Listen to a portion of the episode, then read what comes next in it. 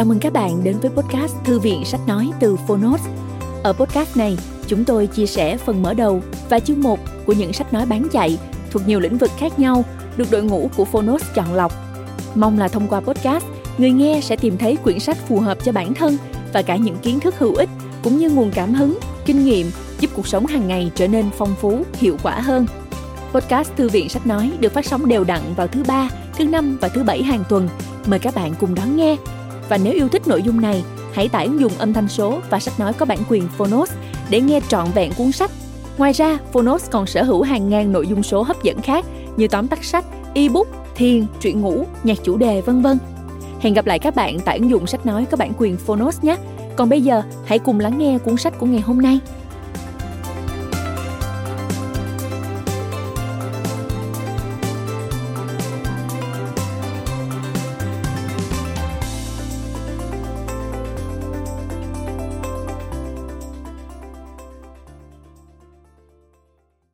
Bạn đang nghe từ Phonos.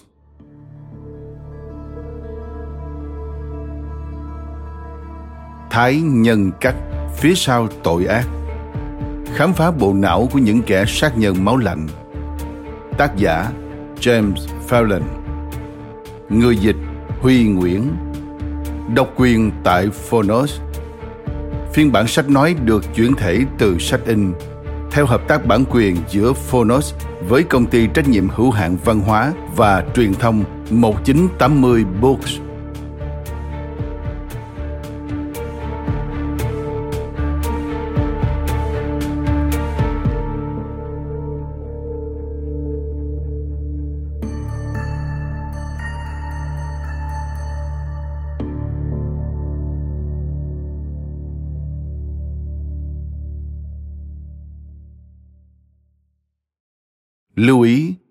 Nội dung cuốn sách đề cập việc phân tích não bộ của những kẻ sát nhân thái nhân cách. Độc giả nên cân nhắc trước khi đọc hoặc nghe. Lời nói đầu Một ngày tháng 10 năm 2005, khi những dấu vết cuối cùng của mùa thu di chuyển khắp Nam California, tôi đang sửa lại một số thay đổi cuối cùng cho một bài báo trước khi gửi cho tạp chí luật hình sự bang Ohio. Tôi đặt tên cho nó là cơ sở thần kinh học để nắm bắt bộ não của một kẻ thái nhân cách trẻ tuổi. Nó dựa trên một loạt các phân tích dài mà tôi đã thực hiện liên tục trong một thập kỷ về các bản phân tích não của từng kẻ sát nhân tâm thần. Đó sẽ là những gã kinh khủng nhất mà bạn có thể tưởng tượng họ đã thực hiện những việc làm xấu xa trong nhiều năm những thứ sẽ khiến bạn co rúm lại nếu tôi không phải tuân thủ các thỏa thuận bảo mật và có thể cho bạn biết về chúng nhưng quá khứ không phải là thứ duy nhất ngăn cách họ với phần còn lại của chúng ta. Là một nhà khoa học thần kinh với hơn 30 năm nghiên cứu, tôi đã xem xét rất nhiều bản phân tích não trong những năm qua. Nhưng những lần này đều rất khác biệt. Bộ não của những kẻ giết người này có chung một dạng hiếm gặp và đáng báo động về chức năng não yếu kém tại một số phần nhất định của thùy trán và thùy thái dương. Những khu vực thường liên quan đến khả năng tự kiểm soát và đồng cảm. Điều này có nghĩa đối với những người có tiền sử bạo lực vô nhân đạo, vì việc giảm hoạt động ở những khu vực này cho thấy họ thiếu ý thức bình thường về lý luận đạo đức và khả năng kiềm chế xung động của bản thân. Tôi đã giải thích mô hình này trong bài báo của mình, gửi nó để xuất bản và chuyển sự quan tâm sang dự án tiếp theo. Cùng thời điểm này, tôi đang nghiên cứu bản phân tích những kẻ giết người. Phòng thí nghiệm của tôi đã tiến hành một nghiên cứu riêng biệt để khám phá những gen, nếu có, liên quan đến bệnh Alzheimer. Là một phần của nghiên cứu, các đồng nghiệp của tôi và tôi đã thực hiện các xét nghiệm di truyền và chụp các lớp não của một số bệnh nhân Alzheimer, cũng như một số thành viên trong gia đình của tôi. Những người đóng vai trò như nhóm đối chứng bình thường. Sau đó, tôi đã tiến hành phân tích các bản chụp chiếu của gia đình mình và nhận thấy rằng lần phân tích cuối cùng trong tổng thể có đặc điểm rất kỳ lạ. Trên thực tế, nó trông giống hệt như đặc điểm bất thường nhất trong số các bản quét mà tôi vừa viết cho thấy kẻ tội nghiệp sở hữu nó là một kẻ thái nhân cách. Hoặc ít nhất là có chung một số đặc điểm không mấy dễ chịu với một người khác. Không nghi ngờ bất kỳ thành viên nào trong gia đình, tôi cho rằng bản chụp chiếu của họ đã lẫn với đống hồ sơ khác trên bàn bằng một cách nào đó. Tôi thường có rất nhiều nghiên cứu diễn ra trong cùng một thời điểm, và mặc dù tôi cố gắng giữ cho công việc của mình có tổ chức nhưng mọi thứ vẫn hoàn toàn có thể xảy ra không đúng trật tự. Thật không may, vì cố gắng ẩn danh các bản quét này, nên chúng tôi đã mã hóa để ẩn tên các chủ nhân của chúng. Để chắc chắn bản thân không mắc lỗi, tôi yêu cầu kỹ thuật viên phòng thí nghiệm của chúng tôi phá bỏ mã mù. Khi phát hiện ra bản chụp chiếu đó thuộc về ai, tôi chắc chắn rằng đã có sự nhầm lẫn. Trong cơn tức giận tôi yêu cầu kỹ thuật viên kiểm tra máy quét và tất cả các ghi chú từ các kỹ thuật viên cơ sở dữ liệu và hình ảnh khác, nhưng không hề có sai sót nào. Bản quét là của tôi. Hãy tưởng tượng cùng tôi trong giây lát. Đó là một buổi sáng thứ bảy tươi sáng, ấm áp và bạn quyết định đi dạo qua công viên gần nhà. Sau một vòng đi bộ bạn ngồi xuống một chiếc ghế dài dưới bóng râm của một cây sồi bên cạnh một thằng cha cũng khá là ưa nhìn. Bạn nói xin chào và anh ta cũng đáp lại. Sau đó anh ta nói hôm nay thật vui và thật tốt khi được sống. Khi bạn nói chuyện với anh ta trong 15 phút tiếp theo, bạn hình thành ý kiến về anh ta khi anh ta đưa ra ý kiến về bạn. Có rất nhiều thứ bạn có thể thu thập được từ ai đó trong khoảng thời gian ngắn ngủi này. Bạn có thể tìm hiểu những gì anh ta đang làm để kiếm sống, cho dù anh ta đã kết hôn hay có con, hoặc những gì anh ta thích làm trong thời gian rảnh rỗi. Anh ta có thể tỏ ra là người thông minh, quyến rũ cởi mở hài hước và nói chung là một người nói chuyện dễ chịu khi kể một câu chuyện nhỏ nhưng tùy thuộc vào người này là ai 15 phút thứ hai có thể mang lại nhiều câu chuyện đáng chú ý hơn. Ví dụ, nếu đang ở giai đoạn đầu của bệnh Alzheimer, anh ta có thể lặp lại chính xác cùng một câu chuyện nhỏ thú vị. Với các động tác và đường nét trên khuôn mặt cũng như cơ thể giống hệt như trước đó nếu bị tâm thần phân liệt anh ta có thể bắt đầu chuyển chỗ ngồi hoặc nghiêng người quá gần khi nói chuyện với bạn bạn có thể bắt đầu cảm thấy không thoải mái và sẽ đứng dậy bỏ đi. Liếc nhìn lại để đảm bảo rằng anh ta không theo dõi bạn. Nếu tôi là người đàn ông ngồi cạnh bên băng ghế kia, bạn có thể sẽ thấy tôi là một người thú vị. Nếu bạn hỏi tôi đang làm công việc gì, tôi sẽ nói rằng tôi là một nhà nghiên cứu về não bộ. Và nếu bạn quan tâm hơn nữa, tôi sẽ nói rằng tôi là giáo sư tại khoa tâm thần và hành vi con người liên kết với khoa giải phẫu và sinh học thần kinh tại trường y học thuộc đại học california irvine tôi muốn cho bạn biết cách tôi sử dụng sự nghiệp của bản thân để truyền dạy cho những sinh viên y khoa và người dân cũng như nghiên cứu sinh về não bộ. Nếu bạn tỏ vẻ quan tâm tôi sẽ kể cho bạn nghe về nghiên cứu của tôi với tế bào gốc trưởng thành và mô hình động vật về bệnh Parkinson và đột quỵ mãn tính, cũng như nghiên cứu cơ bản từ phòng thí nghiệm của tôi đã dẫn đến việc thành lập ba công ty công nghệ sinh học. Một trong số đó đã thu lợi nhuận liên tục trong 25 năm qua. Một công ty khác vừa giành được giải thưởng quốc gia từ các công ty công nghệ sinh học cùng ngành. Nếu bạn vẫn có vẻ quan tâm, tôi có thể đề cập rằng tôi cũng tham gia vào các tổ chức và nhóm tư vấn tập trung vào nghệ thuật kiến trúc âm nhạc giáo dục và nghiên cứu y tế. Hoặc tôi đã từng là cố vấn cho bộ quốc phòng hoa kỳ về ảnh hưởng của chiến tranh đối với bộ não.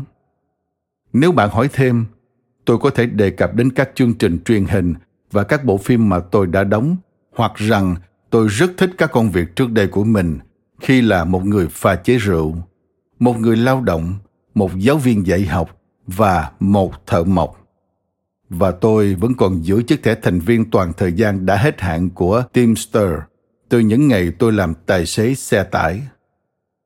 Đến một lúc nào đó, bạn có thể bắt đầu tự nghĩ rằng tôi là một kẻ cứng rắn hoặc thậm chí tôi đang tạo ra những thứ này. Đặc biệt, nếu tôi cũng đề cập rằng khi tôi 14 tuổi, tôi được vinh danh là thanh niên công giáo của năm tại giáo phận Albany, New York, hay là vận động viên trung học và đại học trong năm môn thể thao. Nhưng dù bạn có thể nghĩ tôi nói quá nhiều hoặc là một thứ gì đó nhảm nhí, bạn cũng sẽ thấy rằng khi nói chuyện, tôi nhìn vào mắt bạn và lắng nghe cẩn thận mọi điều bạn nói. Trên thực tế, bạn có thể ngạc nhiên về mức độ quan tâm của tôi đối với cuộc sống, ý kiến của bạn và cách bạn nhìn nhận thế giới. Nếu bạn đồng ý gặp lại tôi, chúng ta có thể trở thành bạn bè. Theo thời gian, bạn có thể nhận thấy những điều khiến bạn hiểu lầm về tôi. Đôi khi tôi có thể bị bắt quả tang nói dối hoặc thỉnh thoảng có thể khiến bạn thất vọng khi không xuất hiện tại một sự kiện được bạn mời. Nhưng bất chấp lòng tự ái và thói ích kỷ thường xuyên của tôi, chúng ta có lẽ sẽ vui vẻ bên nhau. Bởi vì vào cuối ngày, về cơ bản tôi vẫn là một chàng trai bình thường. Ngoại trừ một điều, tôi là một kẻ rối loạn nhân cách ranh giới. Tôi đồng ý viết câu chuyện này, một câu chuyện có thật, nếu không muốn nói là hoàn toàn đã xảy ra. Một phần là để chia sẻ với gia đình, bạn bè và đồng nghiệp về hoàn cảnh sinh học và tâm lý của gia đình tôi. Bởi vì đó là cần thiết. Việc bóc trần sự thật này dựa trên dữ liệu khoa học toàn diện từ hình ảnh não, di truyền học và tâm thần học nhưng cũng xuất hiện từ những sự thừa nhận và thảo luận trung thực đến tàn nhẫn và đôi khi gây xáo trộn về bản thân và quá khứ của tôi. Tôi hy vọng gia đình tôi không chối bỏ tôi khi đọc xong. Mục đích của tôi ở đây không chỉ đơn giản là kể một câu chuyện hay tán thành một số phát hiện khoa học mới. Tôi hy vọng rằng bằng cách kể ra câu chuyện của chính mình, tôi sẽ làm sáng tỏ cuộc trò chuyện xoay quanh một chủ đề đã nhận được rất nhiều sự chú ý trong nền văn hóa của chúng ta, dù còn thiếu sự hiểu biết và đồng thuận chung. Đó là căn bệnh thái nhân cách.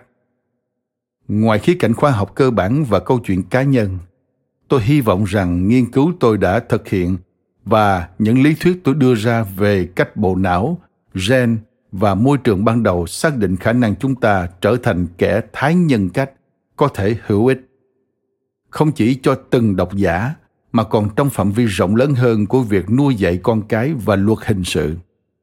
Nghe có vẻ kỳ lạ, nhưng khía cạnh khoa học được thảo luận trong các trang sau, thậm chí có thể giúp chúng ta đạt được hòa bình thế giới. Tôi đã đưa ra giả thuyết rằng, ở những khu vực có bạo lực thường xuyên xảy ra, từ gaza đến miền đông los angeles nồng độ các gen liên quan đến chứng thái nhân cách có thể gia tăng khi phụ nữ quan hệ với những gã trai hư để được bảo vệ và các gen hung hăng, lây lan, làm gia tăng bạo lực và lặp lại vòng lặp qua nhiều thế hệ của chúng ta kết thúc với các xã hội chiến binh. Đó là một ý tưởng suy đoán, nhưng là một ý tưởng quan trọng cần xem xét và nghiên cứu thêm.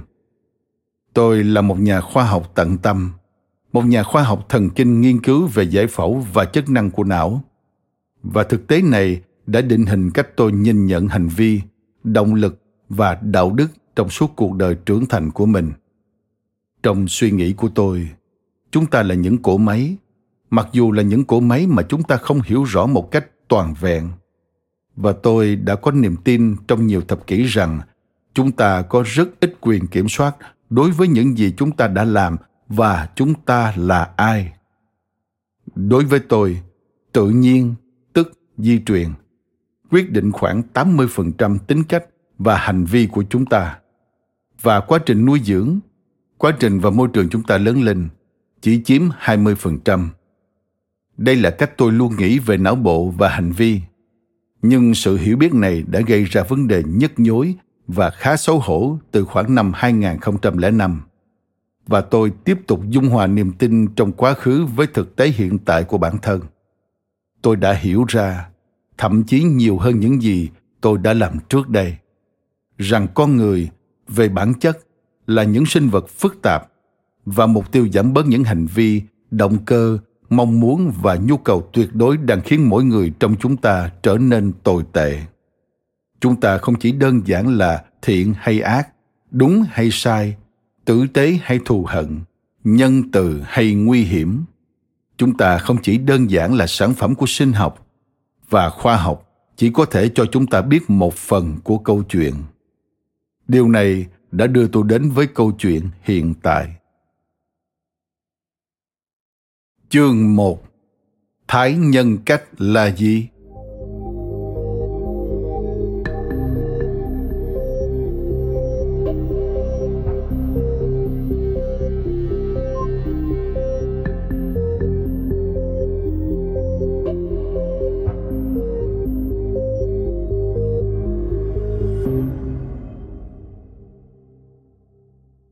thái nhân cách là gì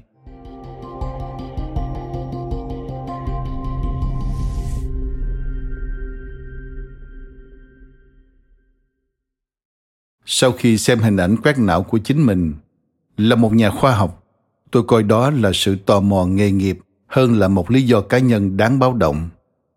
Tôi bắt đầu hỏi các bác sĩ đồng nghiệp chuyên về lĩnh vực tâm thần để xem liệu việc làm này của tôi có phù hợp hay không tôi đã hỏi một số nhà nghiên cứu tài ba nhất trong lĩnh vực này, nhưng dường như tôi không thể nhận được câu trả lời thỏa đáng. Một số bác bỏ câu hỏi, nói rằng thái nhân cách hoàn toàn không tồn tại và việc yêu cầu họ định nghĩa thái nhân cách giống như yêu cầu họ định nghĩa suy nhược thần kinh. Đó là một cụm từ mà mọi người hay nói ra, nhưng nó không mang bất kỳ ý nghĩa khoa học hay chuyên môn nào. Tương tự đối với từ rau là một thuật ngữ ẩm thực hơi tùy tiện, không phải là một thuật ngữ sinh học. Khi tôi đặt câu hỏi cho người bạn fabio machadi một đồng nghiệp uci và một bác sĩ tâm thần nổi tiếng, anh ấy nói, không có chẩn đoán tâm thần nào về nhân cách. Sau một hồi bức xúc, anh ấy giải thích, định nghĩa gần nhất mà chúng ta có trong sách hướng dẫn là một chứng rối loạn nhân cách rối loạn nhân cách chống đối xã hội. Nhưng đó không phải lúc nào cũng là loài sinh vật mà anh đang tìm kiếm. Sách hướng dẫn mà fabio đề cập đến là sổ tay chẩn đoán và thống kê các rối loạn tâm thần, thường được gọi là dsm đối với một bác sĩ tâm thần và tâm lý học, đây là cuốn kinh thánh, cuốn sách phát thảo, định nghĩa và phân loại tất cả các rối loạn của tâm thần theo thỏa thuận của Hiệp hội Tâm thần Hoa Kỳ và đưa ra một tiêu chuẩn chẩn đoán mà các chuyên gia phải tuân theo. DSM phân loại một loạt các rối loạn từ biến ăn đến tâm thần phân liệt. Nhưng chứng thái nhân cách không phải là một trong số đó. Định nghĩa cho chứng rối loạn nhân cách chống đối xã hội mà Machiadi chỉ ra được mô tả là một kiểu coi thường và vi phạm các quyền của người khác xảy ra phổ biến ở những người kể từ độ tuổi 15 được chỉ ra qua ba hoặc nhiều hơn trong số 7 tiêu chí. Cụ thể là không phù hợp với các chuẩn mực xã hội, vô trách nhiệm, gian dối, thờ ơ với hạnh phúc của người khác, liều lĩnh, không có kế hoạch định sẵn, cáu kỉnh hung hăng. Ngoài DSM, nhiều bác sĩ và nhà nghiên cứu có định nghĩa riêng của họ về những yếu tố tạo nên một kẻ thái nhân cách. Vấn đề là, mọi định nghĩa đều khác nhau và không có định nghĩa nào được rõ ràng và dễ hiểu. Nếu người ta xem xét các tiêu chuẩn chẩn đoán y tế thông thường, thực sự không có gì lạ khi có quá nhiều tranh cãi xung quanh bệnh thái nhân cách. Đối với các tình trạng như béo phì, tiểu đường và huyết áp cao rất dễ dàng để tìm ra liệu bệnh nhân có bị mắc bệnh hay không, vì các triệu chứng của những bệnh này được thể hiện nổi bật và dễ kiểm tra. Bạn có lượng insulin thấp, ức chế khả năng chuyển hóa đường của cơ thể. Bạn bị tiểu đường. Vấn đề tương tự cũng không thể được đưa ra đối với các căn bệnh liên quan đến tâm thần. Có điều, những căn bệnh liên quan đến tâm thần hoàn toàn không được coi là bệnh các bệnh dựa trên kiến thức về nguyên nhân hoặc căn nguyên của một rối loạn cụ thể và những ảnh hưởng hoặc sinh lý bệnh mà chúng gây ra trên cơ thể, không giống như nhiều căn bệnh thực sự của các hệ cơ quan khác. Chúng ta không có được những thông tin xa xỉ này với các căn bệnh liên quan đến tâm trí vì rất ít người biết về các cơ chế sinh học bệnh lý cơ bản đang hoạt động. Dù đã có nhiều tiến bộ trong hiểu biết của chúng ta về cách thức hoạt động của bộ não. Nhưng cơ quan này phần lớn vẫn là một điều bí ẩn. Do đó, hầu hết các vấn đề tâm thần được gọi là rối loạn hoặc hội chứng. Chứng thái nhân cách đứng ở bậc thấp nhất của thang rối loạn bệnh tật này vì không ai đồng ý về định nghĩa định hình nó hoặc nếu nó tồn tại. Và do đó, không có thỏa thuận chuyên môn nào về nguyên nhân cơ bản. Cố gắng xác định hoặc định nghĩa bệnh thái nhân cách chỉ bằng một danh sách kiểm tra các đặc điểm và không có nguyên nhân giống như sử dụng hướng dẫn phân loại thực địa. Nếu một thứ biết bay, biết ăn và gây ra tiếng động, thì đó có thể là chim, nhưng cũng có thể là dơi hoặc côn trùng. Bạn sẽ không đóng đinh cố định một thứ thực sự là gì.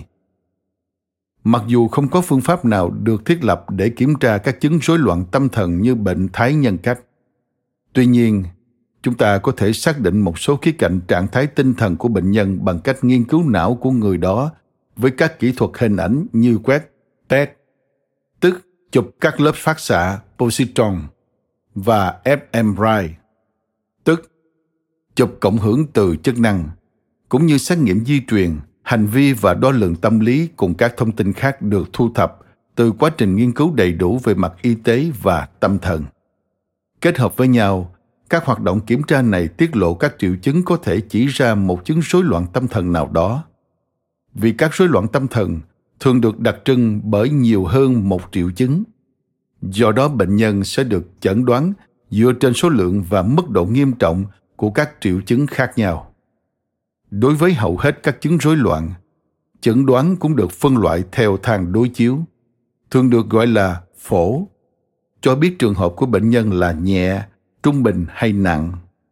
Phổ biến nhất liên quan đến các rối loạn như vậy là phổ tự kỷ. Ở cấp độ thấp là khả năng học hỏi ngôn ngữ chậm chạp và sở thích hạn hẹp. Và ở cấp độ cao là các hành vi lặp đi lặp lại nhiều lần và không có khả năng giao tiếp. Bất chấp cuộc tranh luận về việc liệu chứng thái nhân cách có phải là một chứng rối loạn thực sự hay không, và nếu đúng như vậy, thì đặc điểm nào xác định chứng bệnh này? Tuy vậy, vẫn có một số tham số được chấp nhận trong cộng đồng y tế. Bài kiểm tra nổi tiếng và được sử dụng rộng rãi nhất là BCLR, danh sách kiểm tra bệnh tâm thần sửa đổi còn được gọi là kiểm tra thái nhân cách hay Hare Checklist, tức danh sách kiểm tra của bác sĩ Hare, được đặt theo tên của bác sĩ tâm thần người Canada đã phát triển nó, Robert Hare. BCLR bao gồm 20 mục. Mỗi mục được đánh giá với mức điểm 0, 1 hoặc 2, cho biết đặc điểm tâm thần không xuất hiện không điểm, xuất hiện một phần, một điểm, hay chắc chắn xuất hiện hai điểm. Một người có điểm hoàn hảo 40 là một kẻ thái nhân cách toàn diện và có tính phân loại trên thang điểm này. 30 là ngưỡng bình thường để thực hiện hoạt động chẩn đoán, mặc dù ngưỡng 25 đôi khi được sử dụng.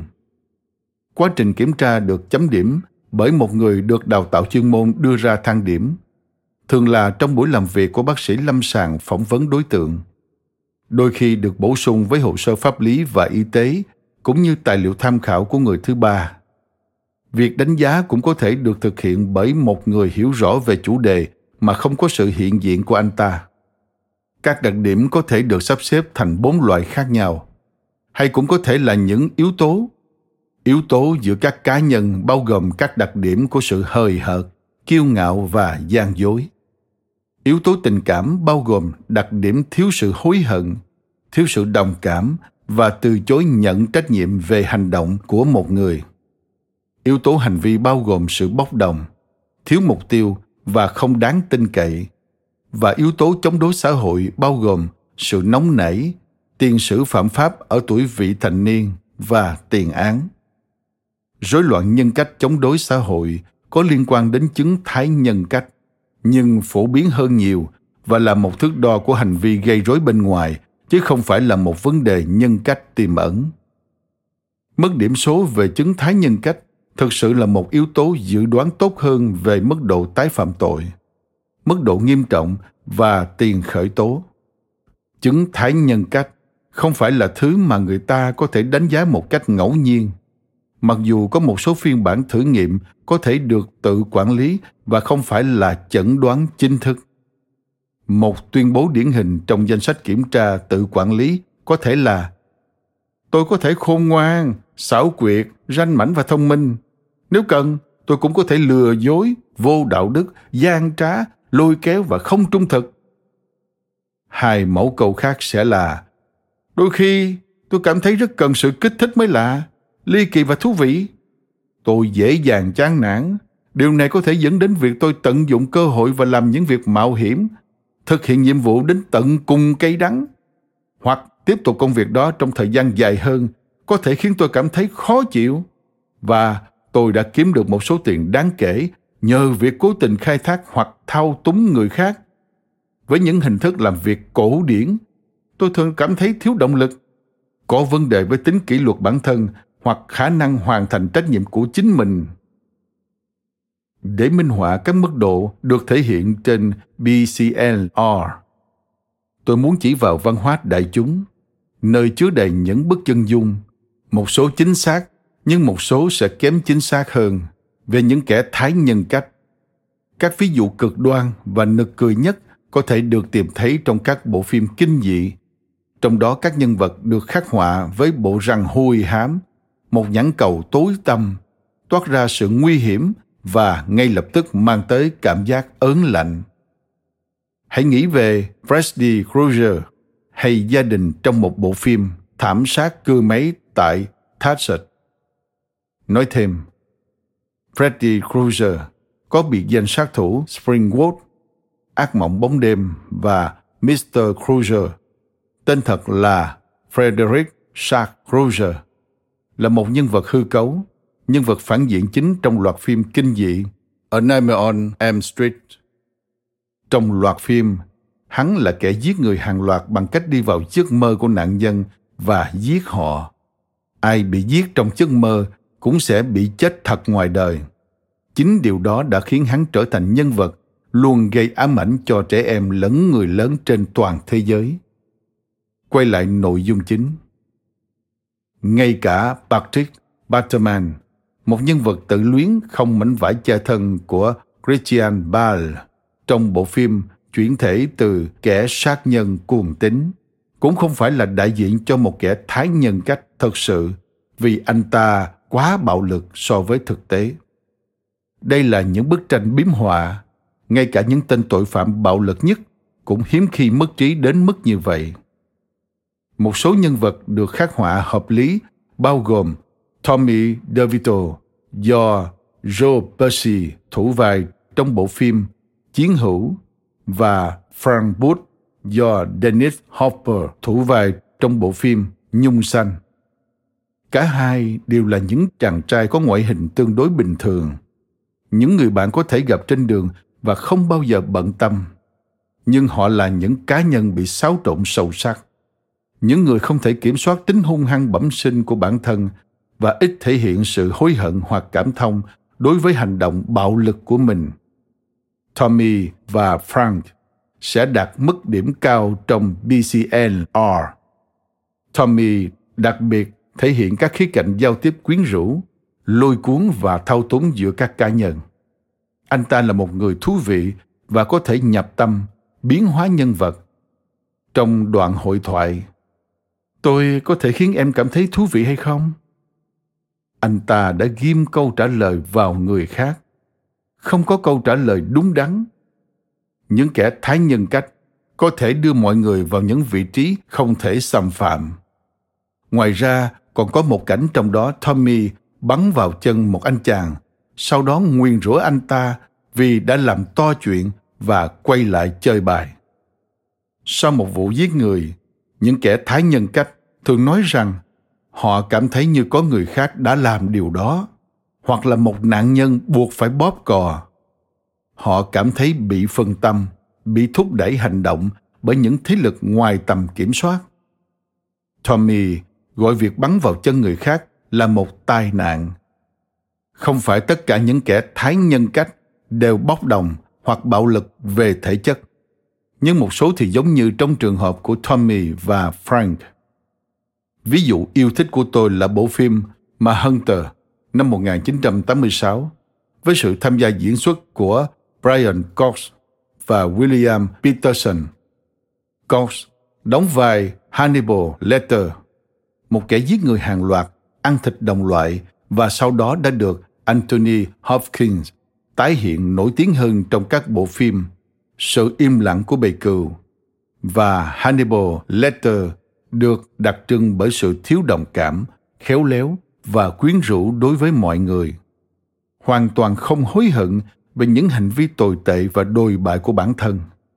Nói tóm lại, anh ta là thứ mà nhiều người coi là một kẻ tâm thần kinh điển và có lẽ đã đạt mức điểm cao trong danh sách kiểm tra của bác sĩ Hare.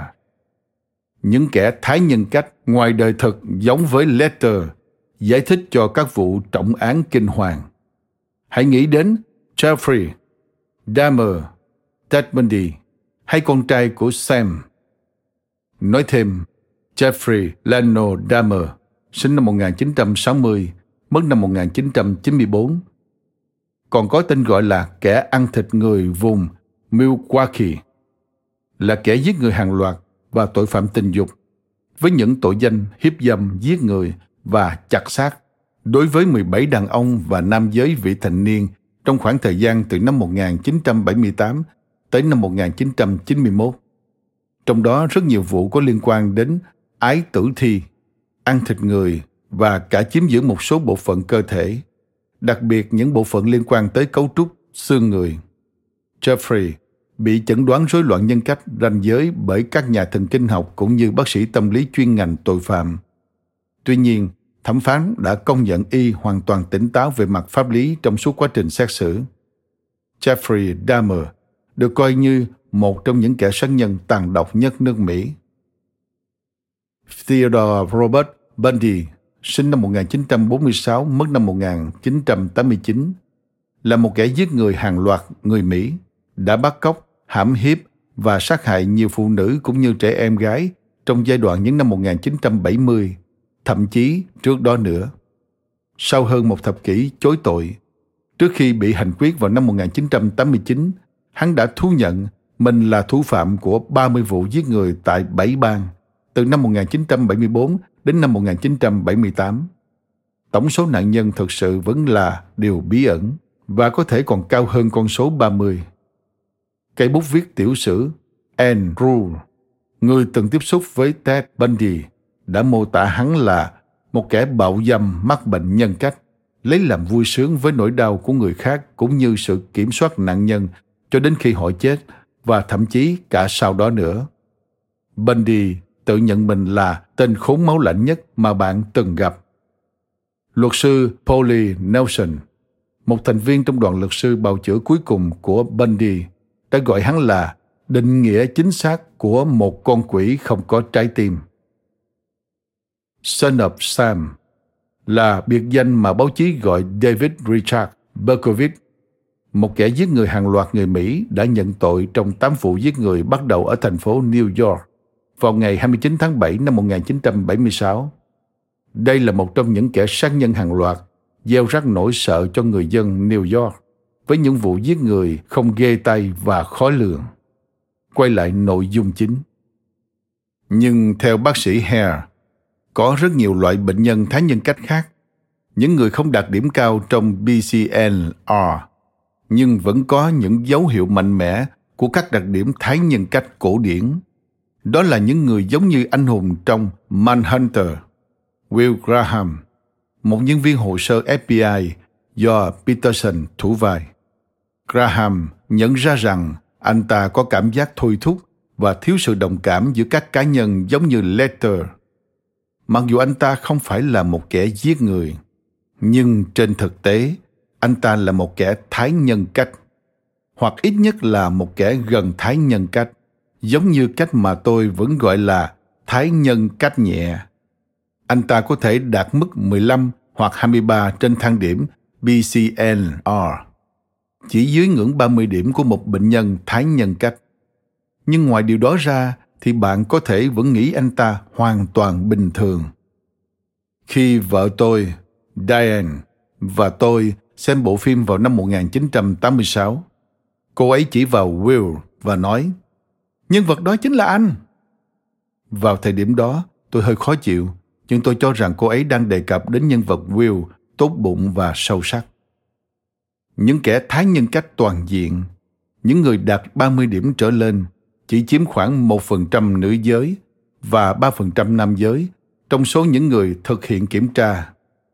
Nhưng mặc dù hoặc có lẽ vì hệ thống phân loại rộng lớn nên thang điểm của bác sĩ Hare vẫn luôn gây tranh cãi gay gắt, giống như những gì thường xảy ra trong một lĩnh vực y học hoặc khoa học mới. Mỗi cuộc họp khoa học, mỗi cuộc trò chuyện bình thường bên lề hành lang và quán bar giữa các đồng nghiệp trong các lĩnh vực khác nhau chắc chắn sẽ dẫn đến tranh cãi về bản chất của tình trạng này một trong những chỉ trích được đưa ra là thang điểm này không xem xét đến yếu tố giai cấp và sắc tộc hành vi chuẩn mực trong một khu dân cư tầng lớp thấp nhiều tội phạm ở trung tâm thành phố los angeles khác với hành vi trong một khu phố thượng lưu ở minnesota Ngoài ra còn có các cuộc tranh luận về khả năng dự báo bạo lực của nó. Mata Wallinius và các cộng tác viên tại trường đại học Thụy Điển Lund, Goldenberg và Uppsala đã chỉ ra vào năm 2012 rằng khía cạnh chống đối xã hội như sự nóng nảy, vân vân, dự báo hành vi bạo lực đặc biệt hiệu quả. Nhưng khía cạnh bên trong cá nhân như sự hời hợt, vân vân hoàn toàn không thể dự báo được điều đó hệ thống tư pháp hình sự đặc biệt quan tâm đến những phát hiện như vậy bất chấp những tranh cãi về việc liệu một kẻ thái nhân cách có tồn tại hay không các bác sĩ tâm thần nói chung đã đi đến thống nhất rằng một trong những đặc điểm xác định của những kẻ mà chúng ta gọi là thái nhân cách là thiếu sự đồng cảm giữa các cá nhân. Đặc điểm mà người ta có thể gọi là một sân chơi cảm xúc bằng phẳng. Một kẻ thái nhân cách có thể không ghét, nhưng họ cũng có thể không yêu theo cách mà hầu hết chúng ta muốn yêu và được yêu. Kẻ thái nhân cách thường rất khôn khéo trong việc lôi kéo người khác, là những kẻ dối trá vô địch và có thể khá hào nhoáng và quyến rũ. Họ không lo sợ những hậu quả giống như hầu hết mọi người khác, và trong khi họ có thể phản ứng với sự căng thẳng khi bị bắt gặp nói dối hoặc hành động bạo lực như bất kỳ ai, thì một số vẫn tỏ ra cực kỳ bình tĩnh.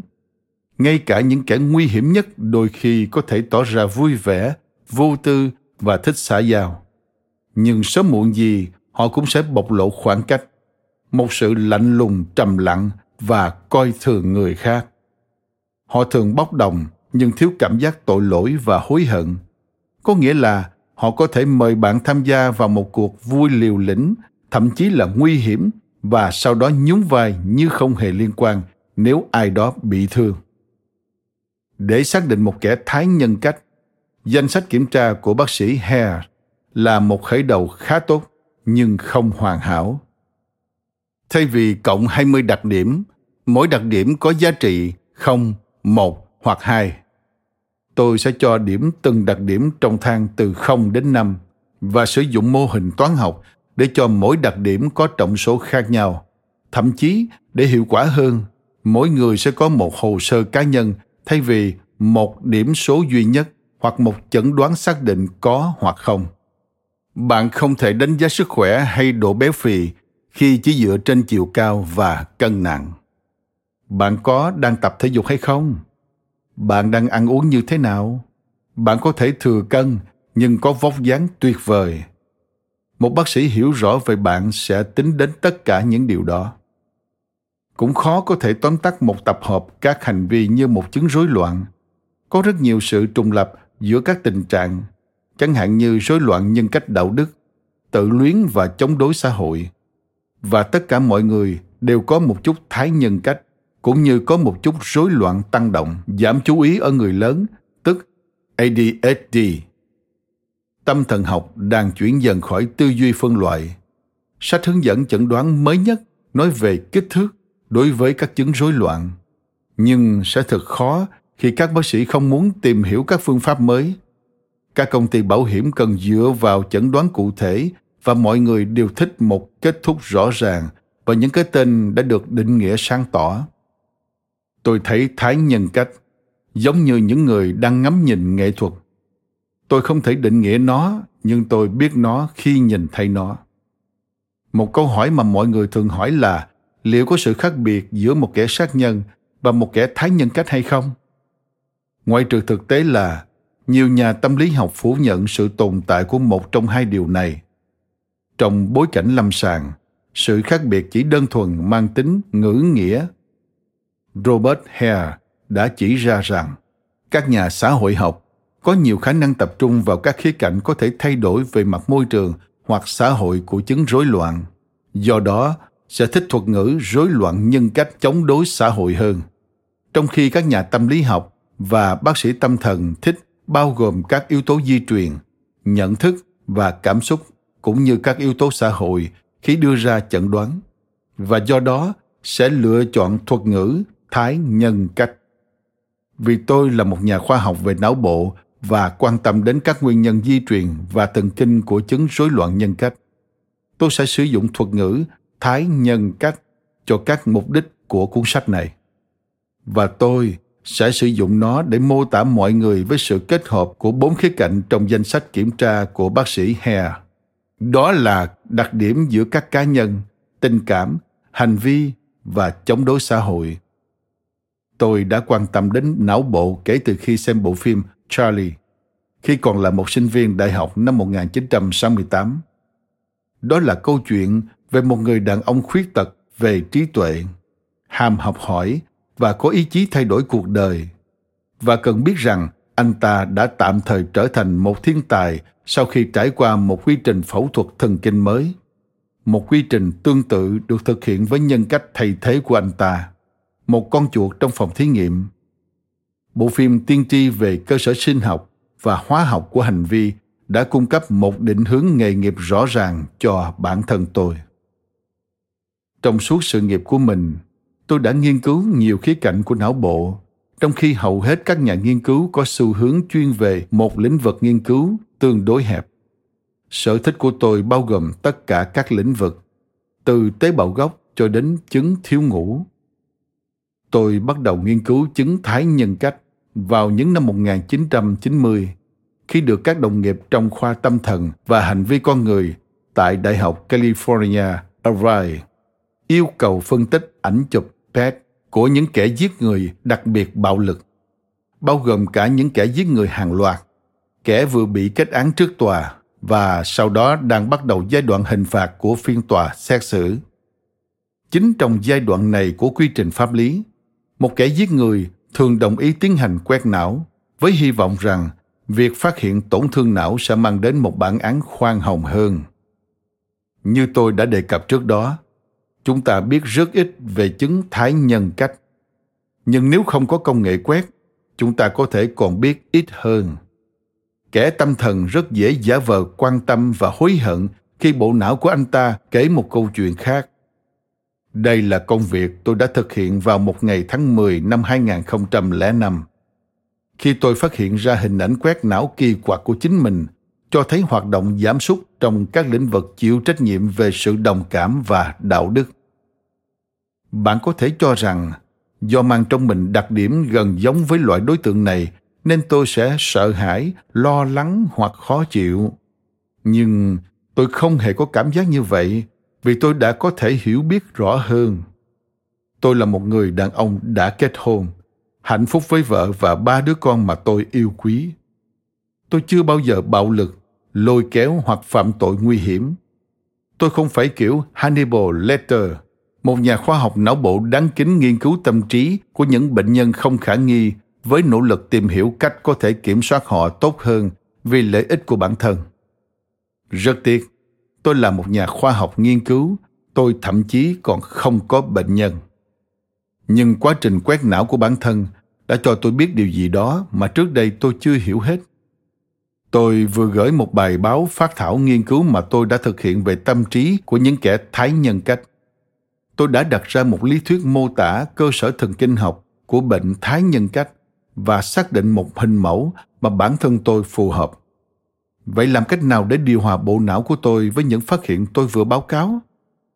Tôi có thực sự là một ngoại lệ cho quy tắc của riêng tôi?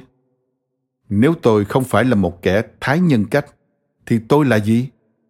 Và nếu chúng ta không thể dựa vào các nghiên cứu về bộ não của chính mình, cơ quan chịu trách nhiệm cho mọi suy nghĩ và hành động của chúng ta, thì làm sao chúng ta có thể hiểu được mình thực sự là ai?